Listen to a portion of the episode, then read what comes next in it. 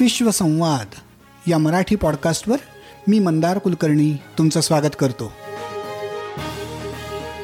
काही आगळं वेगळं हटके असं काम करणाऱ्या जगभरातल्या मराठी मंडळींशी गप्पांचा हा कार्यक्रम विश्वसंवाद. नमस्कार मंडळी, विश्वसंवाद या मराठी पॉडकास्टच्या 34व्या एपिसोडमध्ये मी मंदार कुलकर्णी तुमचं स्वागत करतो. सॅन फ्रान्सिस्को बे एरिया इथं प्रथम गुरुकुल ही संस्था मराठीची शाळा चालवते. त्याशिवाय रोबोटिक्स या विषयातले क्लासेसही ही संस्था चालवते. आजच्या एपिसोडमध्ये या शाळेच्या संस्थापिका आणि संचालिका माधवी चंद्रचूड यांच्याशी गप्पा मारणार आहोत आणि जाणून घेणार आहोत या शाळेबद्दल आणि प्रथम गुरुकुलबद्दल. हॅलो माधवी, नमस्कार. नमस्कार मंदार, नमस्कार. माझ्या या विश्वसंवाद या मराठी पॉडकास्टवर पाहुण्या म्हणून येण्याबद्दल तयारी दाखवली त्याबद्दल धन्यवाद. आपण तुमच्या मराठी शाळा आणि बाकीच्या काही प्रोजेक्ट्सबद्दल बोलणार आहोत. तर मला तुम्हाला विचारायचं आहे की सगळ्यात पहिल्यांदा ही मराठी शाळा आणि ती कुठे चालते, त्याचा अभ्यासक्रम काय आहे, त्याला कोणाकडून तुम्हाला अप्रुव्हल मिळालंय का, अशी त्याची थोडक्यात ओळख करून देऊ शकाल का? हो. सो ही मराठी शाळा याचं नाव आहे प्रथम गुरुकुल. प्रथम गुरुकुलची मराठी शाळा हा प्रथम गुरुकुलचा एक भाग आहे. प्रथम गुरुकुलच्या इतरही बाकी काही ऍक्टिव्हिटीज आहेत, पण आपण आज फक्त शाळेबद्दलच बोलणार आहोत, त्यामुळे आपण त्याच्यावरतीच फोकस करू. सो प्रथम गुरुकुल ही संस्था 5 वर्षापूर्वी सुरू झाली आणि ह्याला कारण असं होतं की त्याच्या अगोदर मी चिन्मया मिशनमध्ये मराठीचे वर्ग शिकवत होते, त्याच्यानंतर महाराष्ट्र मंडळामध्ये मराठीचे वर्ग शिकवत होते. याच्यामुळे आज प्रथम गुरुकुलची सुरुवात झाली. शाळा आम्ही चालवतो साई परिवारच्या टेम्पलमध्ये जे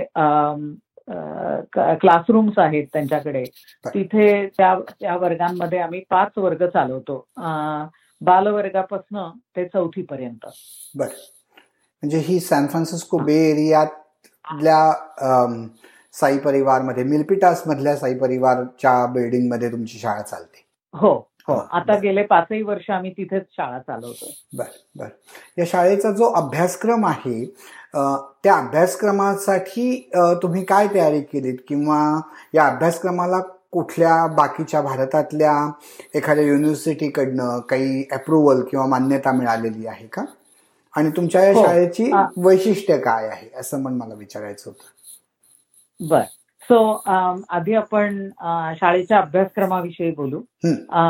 सो शाळेचा अभ्यासक्रम हा जेव्हा शाळेला सुरुवात केली, ऍक्च्युली जेव्हा महाराष्ट्र मंडळाच्या खाली जेव्हा ही शाळा चालू होती तेव्हापासूनच शाळेचा अभ्यासक्रम काय असावा याच्याबद्दल खूप चर्चा सगळ्या वेगवेगळ्या ऑर्गनायझेशन्सशी केली. टिळक महाराष्ट्र विद्यापीठ, भारतीय विद्यापीठ, इतर इथे येणारे जे सगळे ज्येष्ठ नागरिक ज्यांनी पूर्वी शाळांमधनं शिकवलेलं आहे, ज्यांना ह्याची सगळ्याची सवय आहे की मराठी काय शिकवावं आणि कसं शिकवावं आणि लहान मुलांपासून ते मोठ्या मुलांपर्यंत ते कसं शिकवावं. आणि दुसरं म्हणजे घरामध्ये 2 लहान मुली त्यावेळेला होत्या, त्यामुळे ह्यांना मराठी आपल्याला कसं शिकवता येईल ही त्याच्यात थोडासा विचार केला गेला. आणि इथली साधारण परिस्थिती बघूनही ह्याचा विचार केला गेला की कसं आपल्या इथल्या मुलांना शिकवता येईल, कारण भारतामध्ये परिस्थिती वेगळी असते. तिथे इमर्शन हा ज्याला आपण म्हणतो ते भरपूर मिळतं मुलांना, त्यामुळे तिथे शिकवण्याच्या पद्धती आणि तिथे काय शिकवायचं हे वेगळं असतं आणि इथे वेगळं होतं. तिकडच्या वातावरणाची निर्मिती आपण इथे करू शकत नाही पूर्णपणे.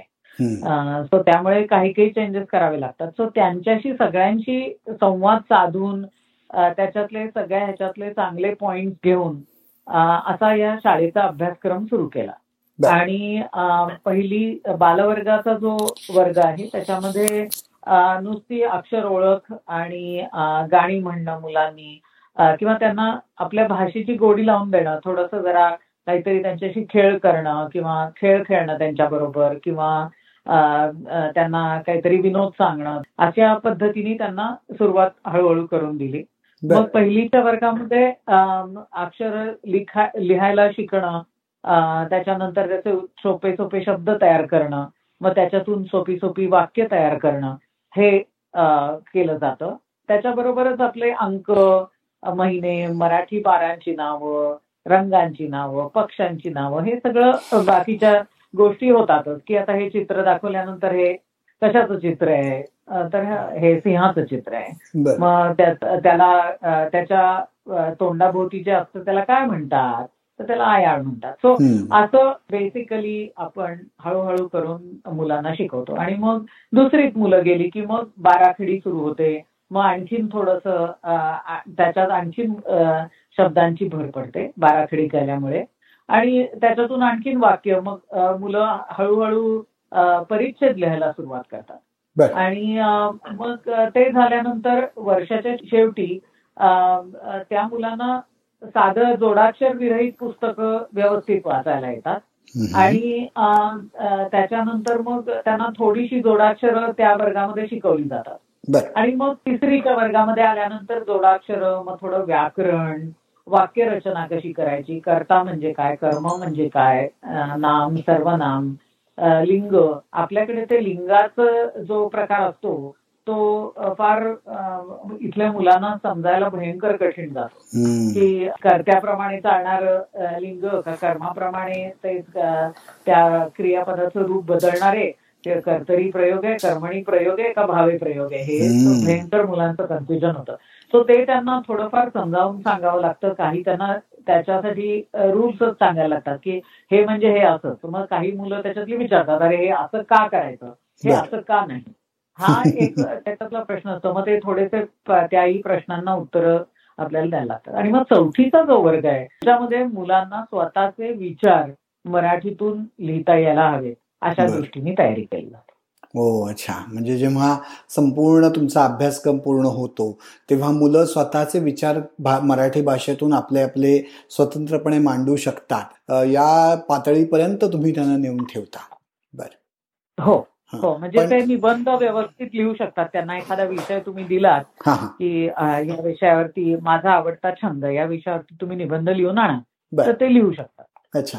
आणि साधारणपणे काय वयोगटासाठी तुम्ही ही प्रत्येक वर्ग डिझाईन केलाय का तो शाळेत जसा भारतात असतो तशाच प्रमाणे वयोगट आहे याच्यासाठी? साधारणपणे भारतात जसा असतो तसाच वयोगट आहे, पण ऍक्च्युली मोठीही मुलं येतात. म्हणजे बऱ्याच वेळेला माझ्याकडे स्टॅनफर्ड मधून किंवा बर्कली मधनं मुलं येतात की ज्यांना पुढे महाराष्ट्रात जाऊन काही काम करायचंय, तर त्यांना मराठी शिकायचं असतं, तर अशीही मुलं येतात. सो त्यांचं मग वेगळं थोडंसं त्यांच्याकडनं करून घ्यावं लागतं, कारण त्यांची आकलन शक्ती वेगळी असते इतर छोट्या मुलांच्या पेक्षा. पण असेही विद्यार्थी येतात. म्हणजे ज्यांना तुम्ही जे सांगता त्याच्यावरनं मला असं दिसतंय की स्टॅनफर्डच्या अंडरग्रॅड क्लास मधला मुलगा कदाचित तुमच्या बालवर्गात असेल. हो हो, बरोबर. अगदी गमतीदार गोष्ट आहे. आणि ती मुलं एन्जॉय करतात, म्हणजे त्यांना ते आवडतं की आपण आता हे सगळं शिकतोय, नवीन शिकतोय. ते फक्त एवढंच बघायला लागतं की त्यांचं वय आणि इतरांचं वय हे वेगळं असल्या कारणाने वर्गात शिकवायचं काय आणि कसं शिकवायचं ह्याचा थोडासा आगापिछा होतो, पण ते चांगलं होतं. म्हणजे मुलं खूप एन्जॉय करतात हे. बरं. आणि मोठी मुलं सुद्धा. हा. आणि शाळा होते कधी सुरू? शाळेच्या बाकी इथल्या स्कूल इयर प्रमाणेच ती अलाइन केली आहे का? हो, साधारणपणे ऑगस्टच्या शेवटच्या आठवड्यामध्ये शाळा सुरू होते आणि ती संपते मेच्या शेवटच्या आठवड्यामध्ये. अच्छा. म्हणजे इथल्या स्कूल इयरलाच सगळं तुमचं अलाइन केलेलं आहे. हो हो. बरं बरं. थोडेसे यातले स्पेसिफिक डिटेल्स, कारण बाकीची खूप लोक ऐकत असतील, तर मला असं विचारायचं होतं की या शाळेसाठी तुम्ही काही फी घेता का, किंवा ह्या शाळेचं जे काही ऍडमिनिस्ट्रेशन आहे ते तुम्ही कसं मॅनेज करता? तुमच्याकडे शिक्षक किती आहेत, त्यांना काही रेम्युनरेशन मिळतं का? शाळेला लागणारे जे रिसोर्सेस आहेत त्याच्यासाठी काही ना काहीतरी तुम्हाला फंडिंग लागत असेल, ते कसं उभं राहतं? हा हा, चांगला प्रश्न विचारलात तुम्ही. सो ह्याला शाळेमध्ये सध्या 12 ते 13 शिक्षक आहेत कारण आम्ही 5 वर्ग चालवतो आणि बाकीचं लागणारं त्याच्या अवतीभोवतीचं लागणारं जे सगळं लागतात गोष्टी त्याच्यासाठीही मदत आपल्याकडे मदतनीस आहेत. त्यामुळे ह्याच्यापैकी कोणीही पैसे काहीच आम्ही घेत नाही, कोणीच घेत नाही. तर हे सगळं काम हे व्हॉलंटिअरिंग वर्क हेच असं अशा पद्धतीचंच सगळं चालतं. त्यामुळे शिक्षकांना पैसे किंवा इतर ऍडमिनिस्ट्रेटिव्ह स्टाफला काही पैसे, ऍडमिनिस्ट्रेटिव्ह स्टाफ असं कोणी नाहीच आहे, म्हणजे सगळे व्हॉलंटिअर्स. त्याच्यामुळे सगळी कामं सगळेजण स्वखुशीने करतात. ह्याच्यामध्ये पालकही खूप मदत करतात, म्हणजे जेव्हा केव्हा काही मदत लागते त्यावेळेला पालक पुढे येऊन खूप आनंदाने मदत करतात. आणि हे मला आवर्जून सांगावंसं वाटतं की पालकांच्या मदतीशिवाय आज ही शाळा चालणार नाही. पालक आपल्या मुलांना दर रविवारी तिथे घेऊन यायचं, सोडायचं, आणायचं, तिथे कधी कधी थांबायचं, मुलांकडनं अभ्यास करून घ्यायचा. आम्ही परीक्षा घेणार म्हणजे त्यांनाच टेन्शन जास्ती. सो ह्या सगळ्या गोष्टी सांभाळून, त्यांचे बाकीचे व्याप सगळे, नोकऱ्या सांभाळून ते हे करतात. ह्याचं आम्हाला खूप कौतुक आहे आणि त्यामुळे त्यांनी दिलेला वेळ जो आहे त्याचा जितका चांगला उपयोग करून घेता येईल मुलांच्या दृष्टीने तो आम्ही करून देण्याचा प्रयत्न करत असतो. सो असे काही हे नाही आहेत. सो पैसे, तर पैसे अगदी नॉमिनल जे काय तिथे साई परिवारमध्ये ते वर्ग रेंट करण्यासाठी जी काय फी लागते तिथे त्याच्यासाठी लागणारे जे काय पैसे आहेत तेवढेच फक्त पैसे आम्ही पालकांच्याकडनं घेतो दरवर्षी. आणि त्याच्या उपर आम्ही काहीच पालकांच्याकडनं अपेक्षा काही नसते. पण स्वखुशीने बरेचसे पालक भरपूर डोनेशन देतात आणि त्याच्या जोरावरती मुलांच्यासाठी आणखीन कार्यक्रम करता येतात. हे पालकांना माहितीये, त्यामुळे देतात पैसे जेव्हा लागते गरज तेव्हा स्वखुशीने देतात. मी कोणाकडेही पैसे मागायला जात नाही म्हणणार. मी असं कोणाला म्हणत नाही की अरे तुम्ही मला आता हे करायचंय तर मला आता ह्याच्यासाठी पैसे हवेत. तुम्हाला खरोखर करायचं असेल तर जरूर डोनेट करा आणि तर त्या डोनेशनचा पूर्ण व्यवस्थित उपयोग कसा करता येईल ह्याचं मी खूप कटाक्षाने बघते ह्या गोष्टी. ती जी पारदर्शकता आहे ती जितकी तुम्ही चांगली मेंटेन करता तितका चांगला लोकांचा तुमच्यावर विश्वास बसत जातो आणि अर्थातच त्यातूनच चांगली प्रगती होत जाते. हे आता तुम्ही इतक्या वर्षांच्या कामाने सिद्ध केलेलंच आहे असं दिसतंय. तुम्ही म्हणालात की तुम्हाला तुमच्या घरातल्या मुलींना शिकवायचं होतं मराठी, चिन्मय मिशनचा तुम्ही उल्लेख केलात, तर ती तुमची जी सुरुवात होती त्याच्याबद्दल थोडंसं सांगा. माझ्या मुली लहान असताना त्यांना मी इथे चिन्मया मिशनचे माझ्या प्रवीण माझ्या यजमानांनी भारतामध्ये असताना मुंबईत चिन्मया मिशनचे बालविहारचे क्लासेस केलेले होते. सो मुली जसजशा मोठ्या व्हायला लागल्या तस तसं मग आमच्या डोक्यात असं आलं की अरे आपल्याला भारतीय संस्कृतीशी काहीतरी संबंध ठेवण्यासाठी मुलींनी काहीतरी करावं म्हणून चिन्मया मिशनच्या क्लासेसना, बालविहार क्लासेसना मी घेऊन जातो. मला खूप आवडतात त्यांचे ते क्लासेस. अतिशय अतिशय सुंदर पद्धतीने त्यांनी ते सगळं आज वर्षानुवर्ष पिढ्यानपिढ्या एक कार्यक्रम तो चालवलेला आहे. आणि ते तिथेही सगळं तसंच आहे की सगळेजण व्हॉलेंटिअरिंग बेसिसवरती चालतं. त्यामुळे तो त्याच्यातला जो भाग आहे ना तो मला भयंकर आवडला होता जेव्हा मी मुलींना तिथे घेऊन जायची तेव्हा. सो तिथे मी पहिल्यांदा मराठीचे म्हणजे त्यांच्या बाकी श्लोक आणि ह्याच्या क्लासेस बरोबर त्यांचे लँग्वेज क्लासेस पण 2-3 मला वाटतं एक हिंदीचा होता तेव्हा, एक तमिळचा होता आणि एक मराठीचा क्लास होता. तर मी म्हटलं की चला आपण हे जाऊन बघू काय मराठीचा क्लास शिकवतायत. तर ते गेले, ते तिथे भांबरे सर होते, ते शिकवायचे मराठी क्लास. तर 2-3 मुली तिथे गेल्यानंतर मी त्यांना म्हटलं, भांबरे सरांना म्हटलं सर मला पण आवडेल हो शिकवायला, मी आलं तर चालेल का? हो या नक्कीच. आणि मग तशी सुरुवात झाली. या भांबरे सरांचं जसं तुम्ही नाव सांगितलं की या शाळेच्या सुरुवातीच्या काळात तुम्हाला मदत करण्यात, तसं तुमचे बाकीचे कोणी सहकारी तेव्हापासून आजपर्यंत तुमच्याबरोबर आहेत का की ज्यांचा तुम्हाला इथे उल्लेख करावासा वाटेल? हो हो, विवेक पंडित हे नाव एक मला आवर्जून घ्यावंसं वाटेल. ऍक्च्युली विवेक, सचिन आणि देवकुळे हे तिघ जण मी जेव्हा चिन्मय मिशनचे क्लासेस घ्यायची त्यावेळेला तिथे ते पहिल्यांदा माझ्याकडे आले आणि विवेकनी तेव्हापासून मला आतापर्यंत अजूनही तो मला मदत करतो. इनफॅक्ट तो प्रथम गुरुकुलचा ट्रेजर आहे, त्यामुळे तर त्यांनी म्हणजे सगळं हे सगळं स्वखुशीने, त्याला भयंकर आवड आहे या सगळ्याची आणि तो पहिल्यापासून मदत करतो. तसेच शिक्षक, आता गेले कित्येक वर्ष आमचा शिक्षक वर्गामध्ये कुठे घट झाली नाहीये, आणखीन आणखीन पुढे वाढच होत गेलेली आहे आणि हे सगळे शिक्षक इतके मनापासून काम करतात की त्यांचे आभार किती मानायचे हाच एक मोठा प्रश्न आहे.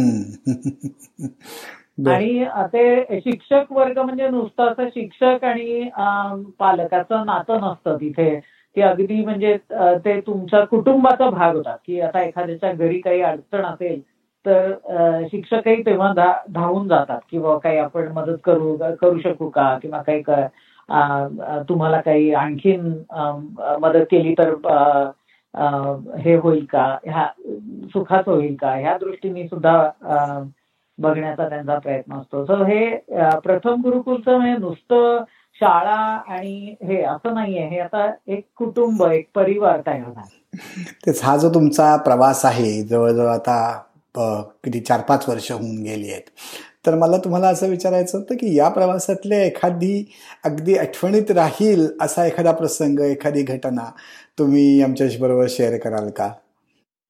सो ऍक्च्युली पहिल्या वर्षी आम्ही जेव्हा हा कार्यक्रम सुरू केला, प्रथम गुरुकुलची स्थापना जेव्हा झाली त्या वर्षी मी अगोदर कधी असं इतक्या लेव्हलवरती काही केलेलं नव्हतं असं अशा पद्धतीत, म्हणजे ऑफिसमध्ये वेगळ्या पद्धतीत कामं सगळी होतात, इथे सगळंच पहिल्यापासून उभं करायचं होतं.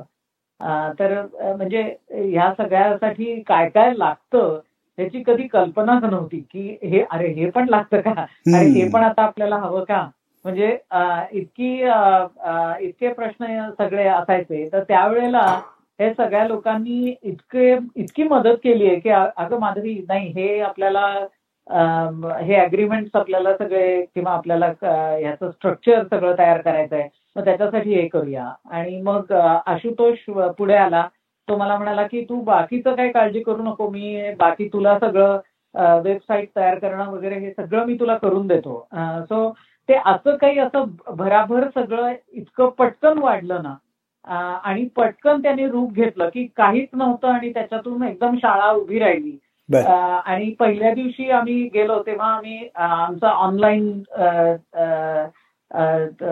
रजिस्ट्रेशन सुरू झालेलं नव्हतं, तर आम्ही तेव्हा फॉर्म्स घेऊनच ते सगळं करायचो आणि लोक चक्क रांगा लावून तिकडे बाहेर उभे राहिले होते आणि मला इतकं घाईवरून आलं की अरे आपण लोकांना इथे ताटकळत असं उभं केलं हे काही बरोबर नाही. म्हणजे ते बघितल्यानंतर असं वाटलं की नाही आपल्याला हे करायचंच आहे, आता हे लोकांना एवढं याची अपेक्षा आहे आपल्याकडनं, आता हे झालं पाहिजे आणि हे चांगलं झालं पाहिजे. बर बर बर, फारच छान. चांगल्या आठवणी आणि चांगल्या कामाची सुरुवात झालेली आहे अशी. मला विचारायचं होतं की या तुमच्या शाळेचा जो फोकस आहे तो तुम्ही मगाशी त्याचा करिक्युलम सांगितलात, पण त्या शाळेचा फोकस जी 3 महत्वाची स्किल्स लागतात, रीडिंग, रायटिंग आणि स्पीकिंग, त्याच्यावरती पैकी तुमचा फोकस कशावरती आहे? याचं कारण असं आहे की एक सर्वसामान्य तक्रार जी इथल्या पालकांकडनं ऐकायला मिळते की मुलं अशा प्रकारच्या क्लासेसना जातात पण नंतर घरी किंवा इतर त्यांच्या सर्वसामान्य आयुष्यात ते अजिबात मराठी बोलायला बघत नाहीत. मे बी इमर्शनचा जो प्रॉब्लेम तुम्ही सुरुवातीला मेन्शन केलात की भारतात इमर्सिव्ह एन्व्हायरमेंट असल्यामुळे बाहेर गेले शाळेच्या किंवा आयुष्यात रोजच्या त्यांना मराठी वापरावीच लागते. आणि तसं इथे कंपल्शन होत नाही, इनफॅक्ट उलटं होतं की बाहेर इंग्लिशच बोलावं लागतं. तर ह्या सगळ्याचा बॅलन्स तुम्ही कसा साधता आणि त्यातनं तुम्हाला आत्तापर्यंतच्या अनुभवावरनं असं वाटतं का की ते तुमचं प्रयोग सक्सेसफुल झालाय? प्रयोग नक्कीच सक्सेसफुल झालाय.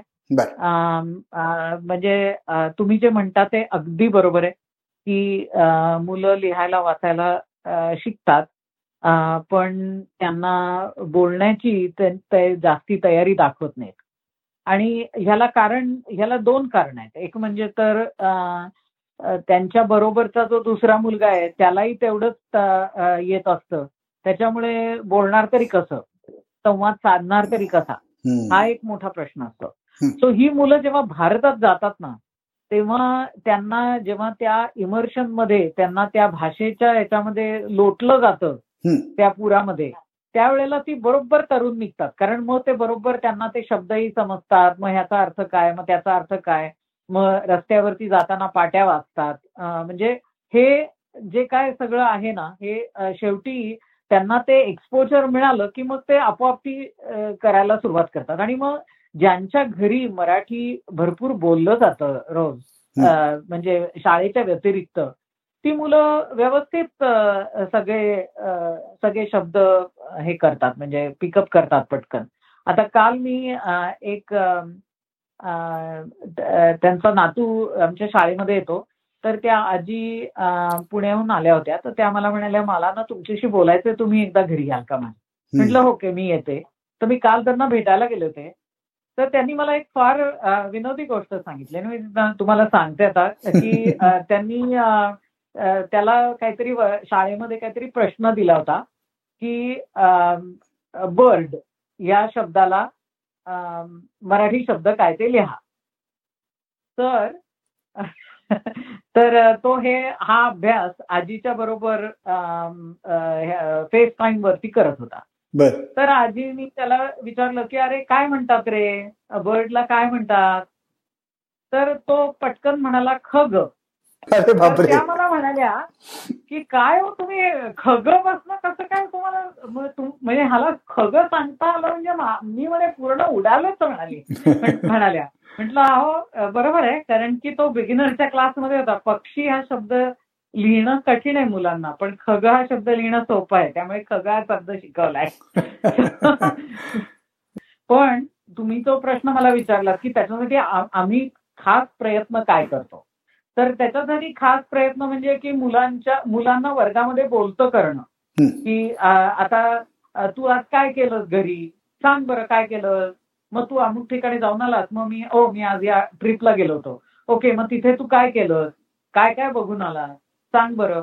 मग एखादा दुसरा शब्द त्यांना येत नाही, त्याच्यातला इंग्रजीतून सांगतात, मग ह्याला काय म्हणतात, असं ते त्यांची शब्दांची हे लिमिटेड असल्या कारणाने ह्या मुलांना बोलायला त्रास होतो. आणि तो ते कायमच राहणार, कारण की जोपर्यंत तो शब्दसंचय वाढत नाही तोपर्यंत मुलांना बोलायला त्यांना असं वाटतं, भीती वाटते की आपल्याला कोणीतरी हसेल, ही एक मुलांच्या मनामध्ये भीती असते.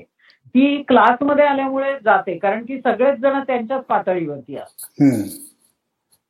तो हा एक त्याच्यातला मोठा भाग आहे. आणि दुसरं म्हणजे आम्ही स्पर्धा घेतो, वेगवेगळ्या वक्तृत्वाच्या स्पर्धा असतात, त्याच्यात मुलांनी आपापला विषय निवडायचा आणि त्याच्यावरती बोलायचं. आता एका मुलानी उदाहरण म्हणून सांगते, एका मुलानी यावर्षी तिसरीतल्या एका मुलानी माझी मैत्रीण ह्या विषयावरती त्यांनी वक्तृत्वाचं भाषण दिलं. तर मी त्या वर्गाची जज होते. म्हटलं अरे बापरे, आता माझी मैत्रीण आता हा काय सांगणार आपल्याला. तर त्यांनी आयपॅड विषयी माहिती सांगितली की ही माझी मैत्रीण आहे, कारण दिवसभर मी तिच्याबरोबर असतो. आणि ते इतकं त्यांनी चांगल्या पद्धतीने सांगितलं, इतकं रंगवून सांगितलं की मला खूप आनंद आला. की म्हणजे त्याला हे आपल्याला असं वाटतंय की ही आयपॅडीच आपलं मैत्रीण आहे किंवा मित्र आहे, हे त्याला किती छान पद्धतीने सांगता आलं, याचं मला कौतुक वाटलं त्याचं. बरोबर. तसंच एका मुलानी, मी म्हटलं अरे तुला काय विषय निवडायचा लवकर ठरव, नाही तर मग वेळ मिळणार नाही तुला तयारी करायला.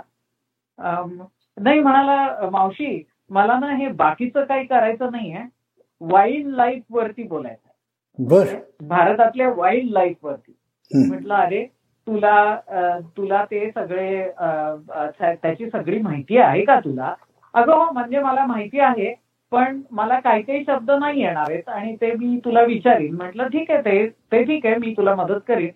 तर त्यांनी इतकं सुंदर भाषण दिलं भारतातील वन्यजीवन या, आणि म्हणजे ताडोबाचं वनोद्यानापासून ते हिमालयामध्ये कसे वेगळ्या वेगळ्या प्रकारचे डॉल्फिन्स आहेत आणि ते काय आहेत तिथे याची त्याने माहिती इतकी सुंदर सांगितली की नंतर कार्यक्रम झाल्यानंतर मला बऱ्याच लोकांनी येऊन सांगितलं की अहो काय म्हणजे हे जे मी तुम्हाला म्हटलं ना की मुलांना आपल्या मनात काय आहे ते सांगता येणं हे फार महत्वाची गोष्ट आहे. हो नक्कीच. तर त्याच्यासाठी आम्ही हे असे उपक्रम करतो किंवा मुलांना बुक रिपोर्ट करायला देणं, मग त्याच्याविषयी त्यांनी बोलणं, म्हणजे तुम्ही ते पुस्तक वाचा आणि मग त्याच्यात तुम्ही काय वाचलं, त्याच्यातले मेन कॅरेक्टर्स कोण होते, त्याच्यातलं काय पात्र होती, त्यातलं कुठलं पात्र तुम्हाला जास्ती आवडलं, हे तुम्ही तुमच्या भाषेत सांगा. आणि असं करून त्यांच्याकडनं ते करून घेतलं होतं. अच्छा, तुमची ही जी शाळा आहे आपण आता बोललो की ती बे एरियात, सॅन फ्रान्सिस्को बे एरियात चालते, पण अमेरिका हा इतका मोठा देश आहे आणि बऱ्याच अनेक ठिकाणी सुद्धा मराठी समुदाय बऱ्याच शहरांमध्ये मोठ्या प्रमाणात आहे. तर इतर अशा जिथे मोठ्या संख्येने मराठी लोक आहेत अशा ठिकाणी अशा काही बाकी तुमच्या शाळेसारख्या शाळा आहेत का? किंवा मला एक माहिती आहे की BMM ही जी संस्था आहे तिचा एक मराठी शाळेचा उपक्रम आहे. तर या बाकीच्या ज्या अमेरिकेभरच्या मराठी शाळा आहेत त्याच्याशी तुमच्या शाळेचं काही कनेक्शन आहे का? How do we coordinate with them? Okay, so बऱ्याच मराठी शाळा आजूबाजूला आहेत, पण नॉर्थ अमेरिकामध्ये आय थिंक आमची शाळा मला वाटतं सगळ्यात मोठी शाळा आहे. आत्ता शाळेमध्ये 80 ते 90 मुलं असतात दरवर्षी. सो आणि इतके वर्ग चालवणारी मला असं वाटतं की आमची एकच शाळा असावी. आणि BMMचा उपक्रमही अतिशय चांगला आहे आणि त्यांनी आता बऱ्याच मंडळांच्या मध्ये आपल्या शाळांचं बीर उजवलंय आणि त्यांच्यातर्फे बऱ्याच मंडळांमध्ये ह्या शाळा आता चालवल्या जातात. सो खूपच चांगला उपक्रम आहे आणि जितक्या मराठी शाळा आणखीन वाढतील तितकं चांगलं आहे आपल्याला, कारण की त्यामुळे आपली भाषा जागृत राहील आणि पुढच्या पिढीला आपण जे काही शिकलो इतके वर्षानुवर्ष ते आपल्याला त्यांना देता येईल. सो जितक्या शाळा होतील तितकं चांगली गोष्ट आहे ऍक्च्युअली, कारण आता सध्या भारतामध्ये मराठीची परिस्थिती फारच खालावलेली आहे. त्याच्यामुळे इथे तरी निदान ती जागृत राहावी असा डेफिनेटली असं वाटतं. अच्छा अच्छा, मला थोडंसं तुमच्या स्वतःच्या बॅकग्राऊंडबद्दल विचारायचं होतं. खरं तर म्हणजे उत्सुकता होती की इतक्या लहान मुलांना मराठी शिकवणं हे सुरू करताना तुम्हाला स्वतःला काही टीचिंग मधली बॅकग्राऊंड होती का? आणि ती नसेल तर तुमची इन जनरल बॅकग्राऊंड काय आहे? तुमचं शिक्षण कुठे झालंय आणि तुमच्याबद्दल कामाबद्दल असं थोडंसं जरा सांगा, म्हणजे तुम्ही इतर वेळेला ही शाळा नसताना काय करता हेही आम्हाला कळून घ्यायला आवडेल. तर मी भारतामधनं बॅचलर्स पुणे विद्यापीठातनं BSc केलं आणि त्याच्यानंतर मास्टर्स फिजिक्समध्ये TIFR आणि पुणे विद्यापीठाचा एक जॉईंट प्रोग्राम होता त्याच्यामध्ये माझं नॅशनल लेवलवरती सिलेक्शन झालं होतं. सो त्याच्यातून मी माझं मास्टर्स केलं आणि मग नंतर PhD करण्यासाठी इथे UC बर्कलीमध्ये आले. सो ही माझी झाली ह्याची बॅकग्राऊंड, म्हणजे एज्युकेशनल बॅकग्राऊंड. आणि त्याच्यानंतर मी साधारणपणे 3-1 वर्ष UC सॅन्टा बार्बरामध्ये पोस्ट डॉक म्हणून काम केलं आणि त्यानंतर गेले 24 वर्ष मी अप्लाइड मटेरियल नावाच्या कंपनीमध्ये काम करतेय ऍज अ टेक्नॉलॉजी मॅनेजर.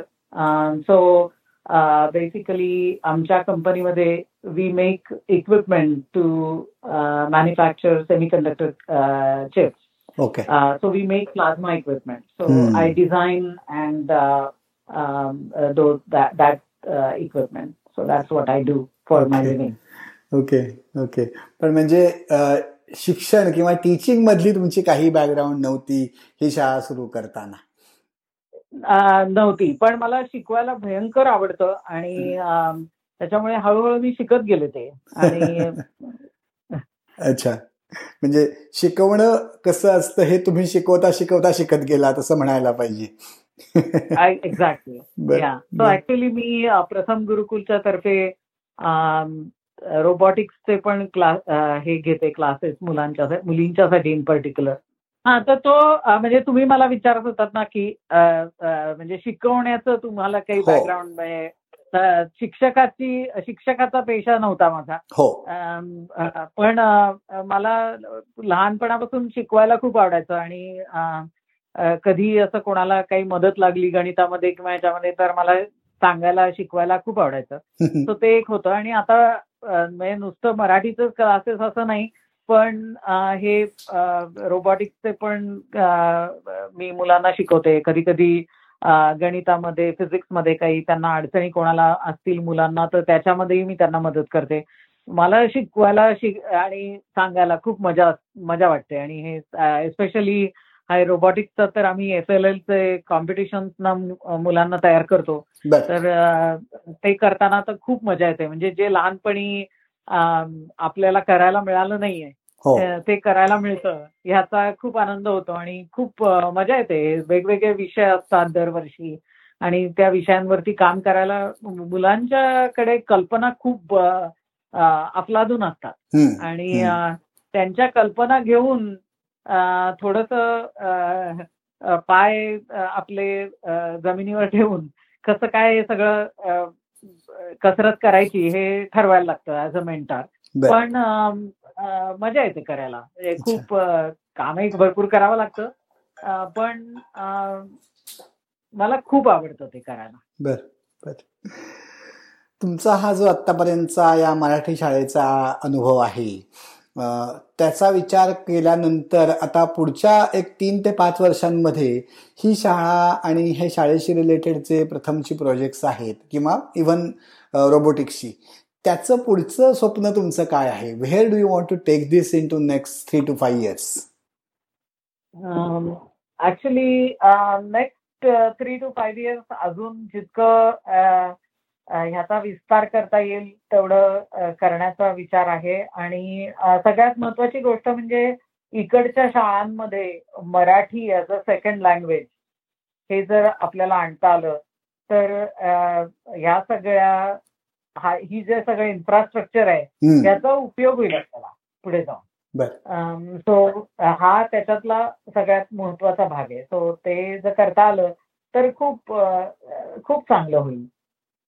अच्छा. त्या दृष्टीने तुम्ही काही सरकारी पातळीवरती किंवा एज्युकेशन करिक्युलम डेव्हलपमेंट पातळीवरती प्रयत्न करताय का? हा, तर त्याच्यासाठी प्रयत्न करते. ते त्याच्यासाठी भरपूर वेळ लागतो आणि भरपूर खटाटोपी कराव्या लागतात.